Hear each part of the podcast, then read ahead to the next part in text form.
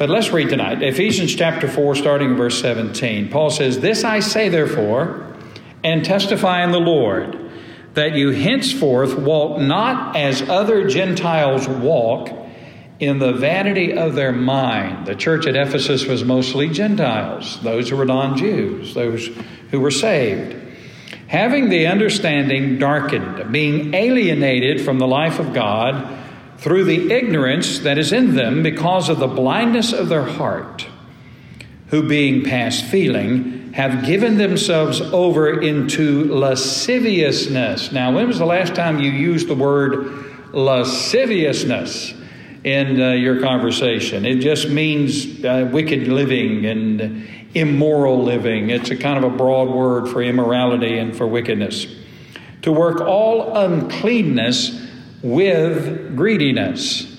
But you have not so learned in Christ, if so be that you have heard him and have been taught by him as the truth is in Jesus. That you put off concerning the former conversation, the old man which is corrupt according to the deceitful lust, and be renewed in the spirit of your mind, and that you put on the new man, which after God is created in righteousness and true holiness. So, tonight we're going to talk about putting off the old man. Um, a tremendous change happens when a person gives their life to Jesus Christ. Uh, you know, it's, it's wonderful to hear testimonies that people will give. That this was my life. This is how I was living. I was not living right. I was doing things I should not have done. You know, and sometimes uh, some of the testimonies we hear get pretty dramatic and how people were just really living in terrible ways. But then they came to Christ, and the difference, the change that happened in their life after they gave their life to the Lord Jesus Christ. And that change happens not just in those who have those dramatic testimonies that we all love to hear, but that tremendous change happens in every person's life when they give their life to Jesus Christ. 2 Corinthians 5:17 says that when a person comes to Christ, they become a new creation. Now that is an amazing statement.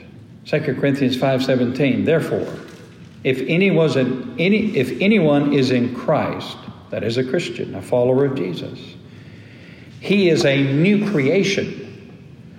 All things have passed away, behold, all things have become new. And that speaks of the change that Jesus makes in the life of a person who gives their life to Christ. Uh, we can't change ourselves. You know, self reformation. Sometimes people get tired of the way they're living and they decide they're going to change. And so they begin to modify their behavior and some of the things that they're doing. And, and they can do that maybe to some extent for some period of time. But self reformation, you know, changing yourself by self effort, it can help maybe to a certain extent, but to really change, a person has to have a new heart. They have to be new on the inside. You can't change from the outside in.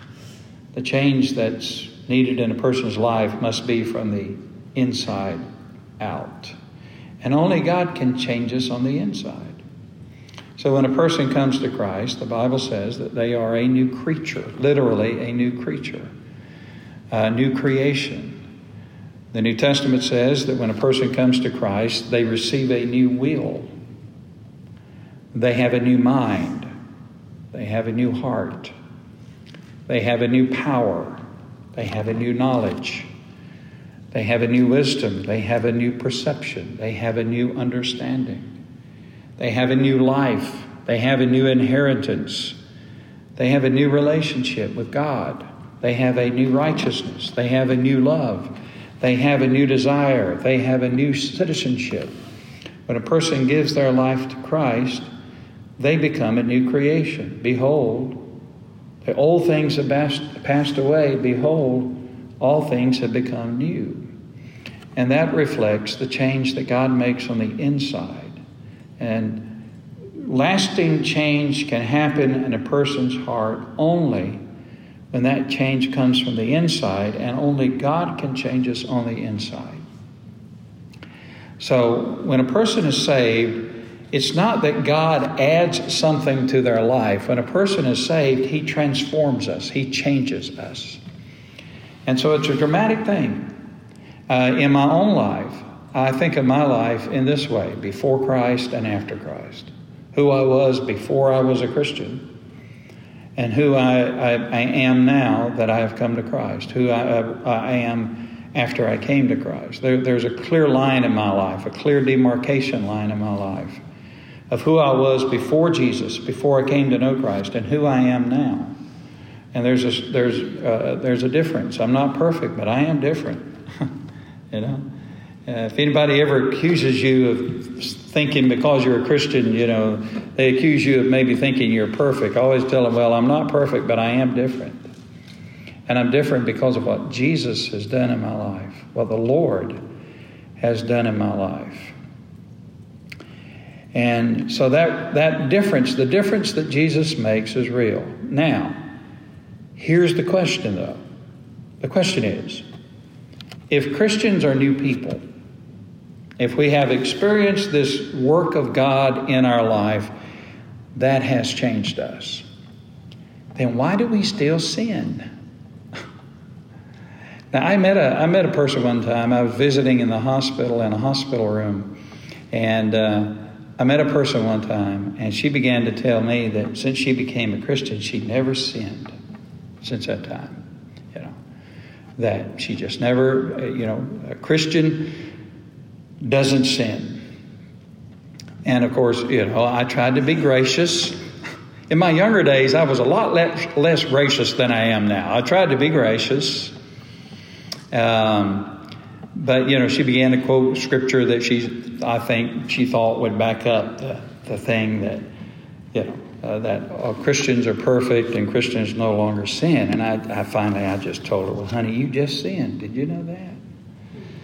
And she got all up, you know, up in the air. And I felt well, the better part of valor is just to leave the, don't cast your pearls before swine. Now, I'm not accusing her of being swine or anything like that. But there was no way I was going to convince her that, you know, what she was saying was wrong. It's true that Christians, a person who becomes a Christian can't sin the way they used to before they were saved. The Bible does teach that. That, that the, because of the difference that God makes in our life, we can't sin the way we did when we were lost.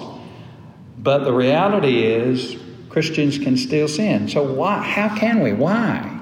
if God does this change in our life, then why is it that we still sin?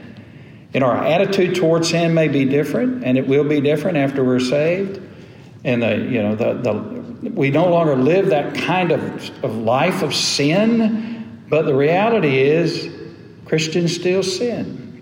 So if God makes us a new creature, why is that true? Well, we still sin because while we're new creations in Christ, our souls have been saved, but our physical bodies have yet to be redeemed. Spiritually, we're brand new. Physically, we ain't brand new. Because after you got saved, you still got sick and you still got older and you still began to do, you had the, the physical maladies that people have. You see, our souls are saved, but our bodies are not yet redeemed. Our bodies will not be redeemed until the resurrection. So while we have a saved soul, we're still living in fallen bodies. Our souls are saved. We are new people in Christ, but our fallen bodies will not be redeemed until the resurrection. You know, when Jesus saves us, he saves us body and soul. The Bible says that the Lord saves us to the uttermost. The body is not disposable. You know, when you drink a Coca Cola and you're through with the Coca Cola, you crumple the can and you throw it away. You have no more use for it. And some people think, well, God only cares about my soul. He doesn't care about my body. So that when my body, you know, dies, the Lord's just going to crumple my body up and throw it away, never to be seen again. Oh, no. Because if the Lord just saved us spiritually, but He doesn't save us physically, then He's not. He's not the Savior that has saved us wholly. And so the Lord, He saves us to the uttermost. He saves our soul and our body. And when we die, our soul is separated from our body. Our body is disposed into the ground. Our soul goes to be with the Lord. But you see, that separation was never intended by God. That's a result of death. So one of these days, the Lord's going to bring our soul with Him when He comes, and He's going to call that body forth, or He's going to rematerialize that body, or whatever it may be, and He's going to remake that body. He's going to reform that body. He's going to make that body glorified. He's going to make it fit for heaven, and He's going to rejoin that body that was buried with that soul that has been with the Lord, and so shall we forever be with the Lord. And so, why do we sin? Well, as long as we live in these fallen bodies, as long as we live in this fallen world, as saved as we are, we're still going to have to deal with temptation.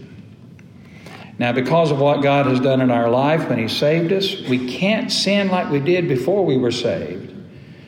But we will not be free, as saved as we are, we will not be free from the potential to sin and the possibility of sin until we go to heaven. So here's the picture of the New Testament, and it, this picture is found in this passage. We are saved souls who are still clothed with smelly old coats of fallen flesh.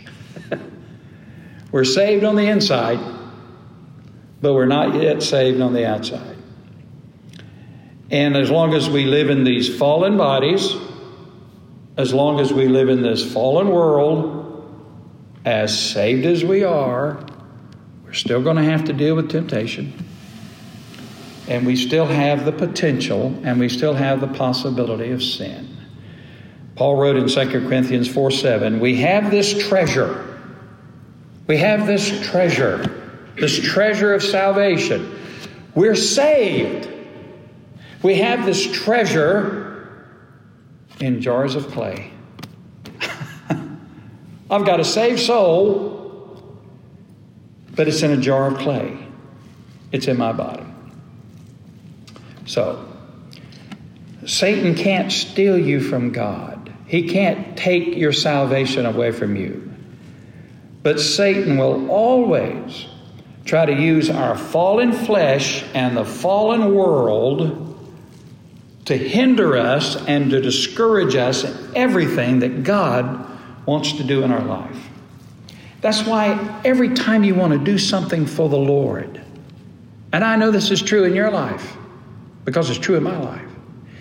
Every time you want to do something for the Lord, there's always something gnawing at that, trying to get you not to do it. Every Sunday morning, you get up and get ready for church. There's a little voice back there saying, You know, you don't really need to go to church today. You've had a long week. You're tired. Why don't you take today off? it's there. Every godly advance that God wants to do in our life, there's always something nagging at us, chewing at us, some kind of force trying to hinder what God wants to do in our life. And so we have to realize that. So here's what the Bible says Saved as you are, you are not to allow the desires of your fallen flesh to dominate or be in control of your life. Galatians 5:16. This I say then, walk in the spirit, and you shall not fulfill the lust of the flesh. Paul said, walk in the Spirit, which means the word walk here means daily life. Live your life under the control of the Holy Spirit. That will help you not to fulfill the lust of the flesh. That stuff that the flesh is always trying to get you to do, to drag you away from God, to hinder you in your walk with the Lord. So make a decision. Walk in the Spirit. Don't let the flesh dominate your life. Ephesians 4:22. Put off concerning your former conduct. Put it off. Take off the old man. Take off the old clothes. The old man which grows corrupt according to deceitful lust. You've been saved. You're filled with the Spirit. Now take off that old life. Take it off. And that speaks of action. 1 Peter 2:11. Beloved, I beg you as sojourners and pilgrims abstain from fleshly lust which war against the soul. There are fleshly lust in you that are constantly at battle against your soul. So, we're saved. We're new creatures in Christ, but we have not yet been fully redeemed. Now, we're saved finally, fully, and forever. But we want to experience the final installment of our redemption until the resurrection of the body. And when you die, you go to heaven, you know, and you no longer have to deal with temptation. But the Lord's not just going to leave your body as if your body was meaningless as an as a empty Coca Cola can. He's going to call your body forth. He saves us to the uttermost. He saves us body and soul, soul and body. But until we achieve that final victory, we're going to have to deal with the potential of sin. We're going to have to deal with the possibility of sin. So, as a Christian, you don't want to sin. See, one of the things God does is He changes your attitude towards sin. Now, lost people, they don't care if they sin, they don't care. They might care if they get caught. They might care if they have to pay a price for it, but lost people, they don't care if they're sinning. You know, they, they sin because they're sinners. That's the way we were before we were saved. Lost people don't care. Now, every now and then they may have a little guilt about something they may have done or said or something like that. But, you know, generally, lost people, they don't care if they sin. But if you're a Christian, you've been changed by the God, power of God. Sin will grieve your soul. Sin will grieve you on the inside, cause you to have guilt, pain. You know, before I get up to preach, or anytime before I get up in the pulpit, I always got to I got to go to before the Lord and clean my life out of anything that's not right. Because you know I don't want to be I, I want to be clean. I want to be right. I want to be holy. You know, for a Christian, sin is like that little pebble that gets inside your shoe as you're walking, and that thing's hurting, and it's just a little bitty thing, but it's hurting you. And finally, you got to get rid of that thing. Well, for a Christian, you know, sin, we, we have a different attitude towards sin. But the reality is, we still have to deal with temptation. We still have to deal with the possibility and the potential of sin. And we won't be free from that until we go to heaven. I want to tell you something Satan is relentless. I don't care how old you get, Satan will never leave you alone. I have found in maturity, you know, as you go through life, you'll, you'll find that there are different temptations in different stages of life. Paul talked about youthful lust. But when you get older, those youthful lust, lust didn't have the appeal that it once had. But that doesn't mean Satan's through with you.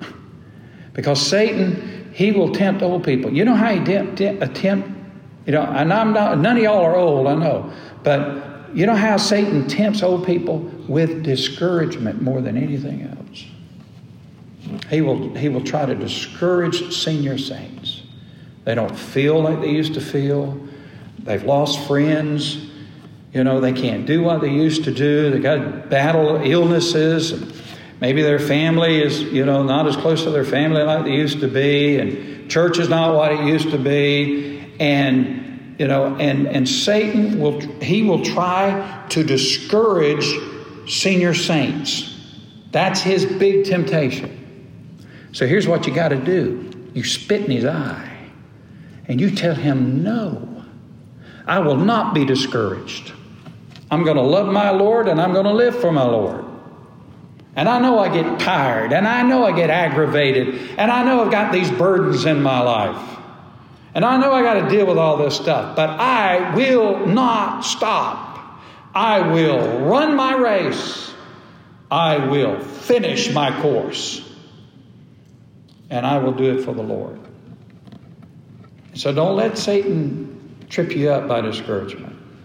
So, how can we grow in victory over sin? I'm going to give you three ways we can grow in victory over sin as Christians. First of all, recognize your potential for sin. Recognize that as saved as you are, if you become prayerless, if you become careless, if you become neglectful of your walk with Christ, you can and you will succumb to temptation and sin. Listen, if King David could sin, the sweet psalmist of Israel, the warrior king of Israel, the one who killed Goliath, the one, who wrote all of those psalms, if King David can sin, you can sin, and I can sin. If Peter could sin, a disciple of Jesus, for heaven's sakes, he walked on water until he took his eyes off the Savior and he began to sink. If Peter can sin, you can sin. I can sin. How do you overcome sin? Recognize that you have the potential for sin. Don't assume that you can't sin. Here's what Paul wrote Romans 7 21 through 25. Paul was writing to the Romans. Here's what he said I then find a law. The word law here is the word principle. Paul wrote, I have found a principle that is true in my life. Now, he wasn't talking about anybody else. He says, I have found a principle that is true in my life that evil is present with me, the one who wills to do good. For I delight in the law of God according to my inward man. In other words, on the inside, I want to be what God wants me to be. I want to love God and live for Him. But I see another principle or law in my members and they war against the law of my mind, bringing me into captivity to the law of sin which is in my members. Talking of his body. O wretched man that I am, who will deliver me from this body of death? In other words, Paul said, every time I want to do something for God, evil's always there trying to hinder me. I have found this law, this principle that is true. Every time I want to do something for the Lord, there's always some kind of thing in me trying to discourage me and hinder me from doing that for the Lord. And that's the Apostle Paul talking. He said, Oh, wretched man that I am, who will deliver me from this body of death?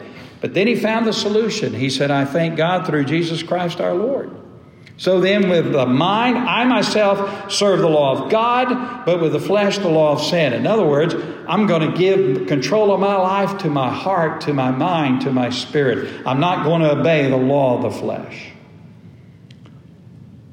The Apostle Paul's biggest fear was that one day he would sin in such a way that he would dishonor the Lord and disqualify himself from the ministry. If you could talk to Paul and said, Paul, who's the one man in this world that you don't trust more than anybody else? Paul would say, I don't trust myself. I don't trust me. My biggest fear is one day I'll do something stupid. I'll get entangled in some kind of sin that will bring dishonor to the Lord and disqualify me from the ministry. 1 Corinthians 9 27, I discipline. Paul said, I discipline my body I bring it unto subjection, lest when I have preached to others, I myself should be disqualified. Paul said, Paul said, you know, I have to discipline myself. And I have to watch myself because I don't trust myself. I wouldn't trust me as far as I could throw me. What you, how do you overcome temptation? You recognize your potential for sin. Recognize the fact that you can sin. David sinned with Bathsheba because he was neglecting his walk with the Lord. You know, David, bless his heart, it was springtime when kings go to war. Where was David? Not with his army. He was at the house. He had slept most of the day, lazy, got up walking around on the top area of his palace, saw that woman in all of her glory, and because he had been neglecting his walk with the Lord, because he got too big for his britches, because he was saying, I'm the king of Israel. I'm the one who killed Goliath. I'm the one who wrote the, all the Psalms. I'm the sweet psalmist of Israel. He had gotten to the point where he thought he could never do anything wrong. And Satan pounced on that, presented that temptation. David failed. God forgave him, but he never escaped the consequences of that. Satan cannot steal your salvation, but if you allow him and fall into his temptations to sin, he will steal your joy. And he will steal your witness.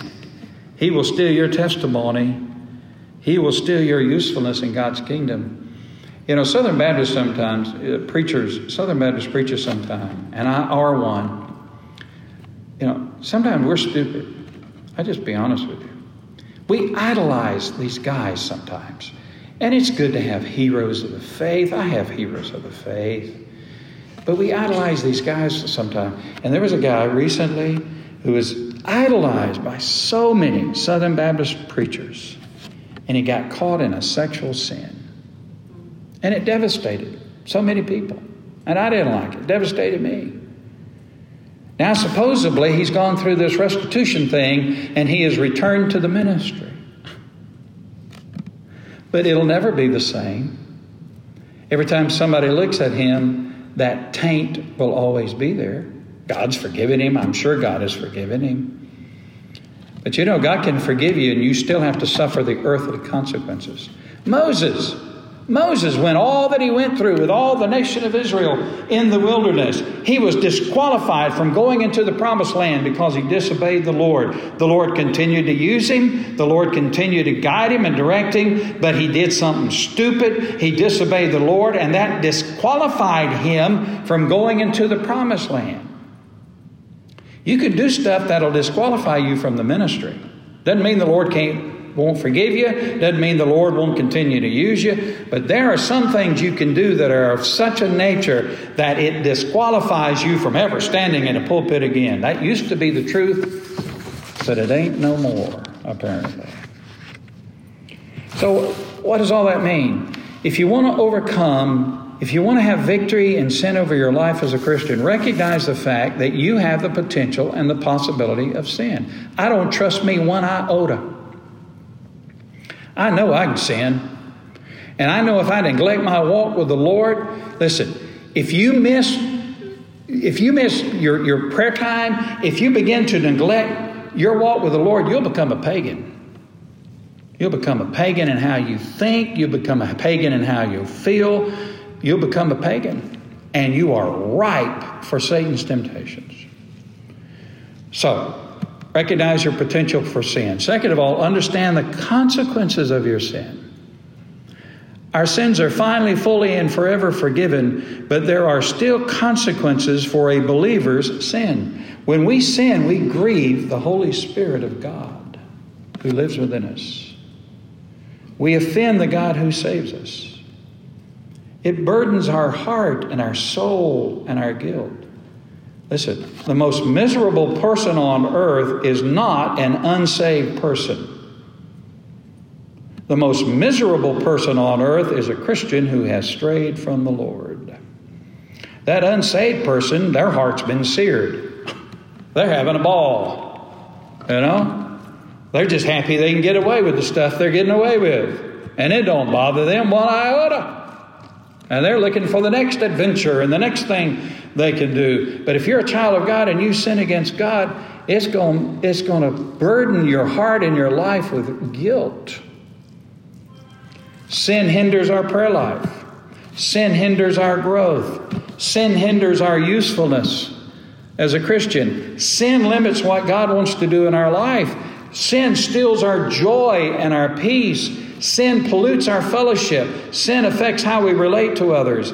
And if our sin is severe enough, and if we are unrepentant in our sin, sin will endanger our life. The Bible even talks about the Lord taking Christians out of this world because of their sin and their refusal to repent of it. So, how can I fight sin in my life as a Christian? Recognize I can sin, saved as I am. Understand the consequences of my sin. Thirdly, refuse to follow the desires of your fallen flesh and refuse to feed the flesh. Romans 13, 14. Put on the Lord Jesus Christ. As a picture of somebody putting on a coat. So in the morning, put on the Lord Jesus Christ and make no provision for the flesh to fulfill its lust. Clothe yourself in Christ and make no provision for the flesh and the sin that is there. Don't put yourself in a position to be tempted. Avoid temptation. Psalm 101, verse 3. The psalmist said, I will set nothing wicked before my eyes. Now, sometimes you get ambushed by temptation, you know, and you get ambushed by sin. I remember went to Las Vegas, Nevada for a Southern Baptist Convention meeting. Why in the world we had a Southern Baptist Convention meeting in Las Vegas, Nevada is still beyond me. But I got on a plane with a friend of mine, fellow pastor of mine, and we flew out there. Got to the airport, got a rental car, pulled out, and we the first billboard we saw was nudes on ice. And it had a woman in all of her glory on the big billboard there. And I turned to my friend, and he turned to me and said, We ain't in Georgia no more, are we? Sometimes sin will ambush you. And so you got to be ready. Uh, you know, avoid temptation. But if you find yourself in a moment of temptation, what do you do? 2 Timothy 2.22, flee useful lust. If you find yourself in a moment of temptation, what do you do? You do what Joseph did in the Old Testament. You run. You don't have anything to do with it. You don't pull up your breeches and say, Well, I'm a Christian, I can handle this. No, you can't. Remember what old Potiphar's wife was trying to do to Joseph? And she was tugging on Joseph and wanting Joseph to, you know, be with her and all that kind of stuff. You know what Joseph did? He didn't try to explain it to her. He didn't try to, you know, somehow to connect with her. He didn't, he ran. What do you do when you find yourself in a tempting situation? You run. You get out of it. You refuse to follow the desires of your fallen flesh. If you want to overcome temptation as a Christian, then recognize your potential for sin, understand the consequences of your sin, and by the way, you ain't going to cover it up forever. It is astounding to me. I had to deal with a church member one time who had an affair and all that, and he happened to be chairman of the deacons. That was a lot of fun. And, the, and I finally asked him, I said, son, and he was older than me, but I felt like, you know, talking to him. I said, son, what in the world? You thought you were going to get away with this? You thought this was going to be hidden?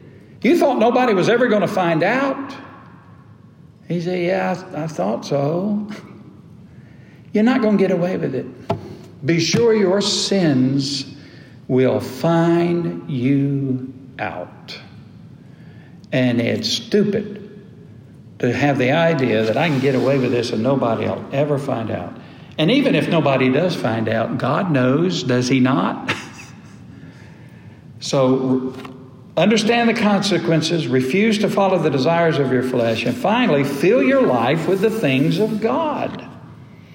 If you want to overcome temptation in your life, then fill your life with the things of God. Prayer. Pray every day. Man, before I do anything, if I have the opportunity, before I do anything, I have my prayer time. And I can't tell you the struggle sometimes that is. Because I think about all this stuff I need to do, all this stuff I need to get done, and am I, am I actually going to take time to pray when I need to get on this stuff? And yes, Yes. Because I know prayer is your best time saving device, by the way. If you will pray, if you'll start your day with prayer, that'll help order your day. You'll get a whole lot more done if you pray if you don't than if you don't. That's the truth. Get your heart with the Lord, get right with the Lord, have your time with the Lord, and that'll help your day to be ordered. It's amazing, but it works. You know, I'm not a magician, musician or anything, but my grandson is learning how to play the guitar.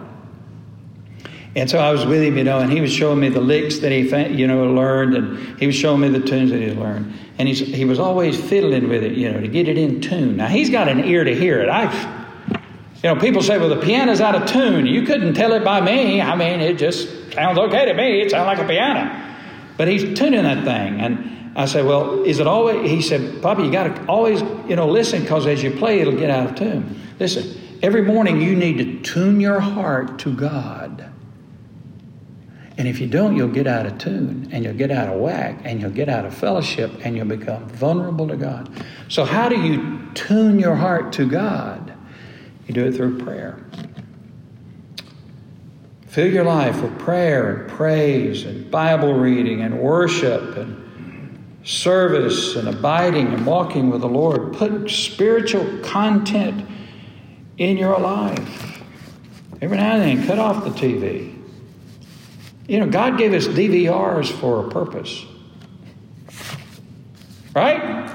I mean, if you want to watch Wheel of Fortune and, and uh, you want to watch Jeopardy, you can DVR the thing. And then you can do what you need to do with the Lord, and then you can watch it again without the commercials. That's what I'm talking about. But make sure you make spiritual things a priority in your life reading the Word of God and prayer and, and praising the Lord. Philippians 4 8. Finally, brethren, whatever things are true, whatever things are noble, whatever things are just, whatever things are pure, whatever things are lovely, whatever things are of good report, if there is any virtue, if there is anything praiseworthy, meditate on these things. Focus on the spiritual things. You know, put on that Christian music. Man, when I go to cut the grass, I put my K Love on, and I'm out there and I'm cutting the grass and I'm praising the Lord. it becomes a time of worship. You know, put spiritual content in your life, and it'll aggravate the fire out of Satan, because he don't want you to do that. He's done lost you to, you know, your soul. But now he wants to ruin your testimony. And by the way, don't ever think that you're such an insignificant Christian that Satan doesn't care what you does. He hates every Christian and he wants to see every Christian fall no matter who they are or where they are. You are always a target in spiritual warfare for Satan. So, you know, I'm glad I'm saved.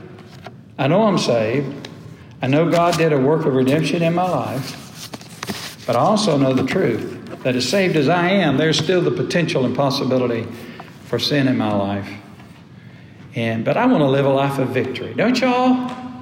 And there's victory in Jesus. There's victory in Jesus. You know, the Bible talks about the devil being a roaring lion going about seeking whom he may devour. That was written to Christians, by the way, not to unbelievers. Satan already has unbelievers. Why would he want to devour them? He's already got control of their life. Satan, like a roaring lion, is seeking whom he may devour. Satan's a lion, a, you know, a, a wolf. A, you know, he's, he's a ferocious thing.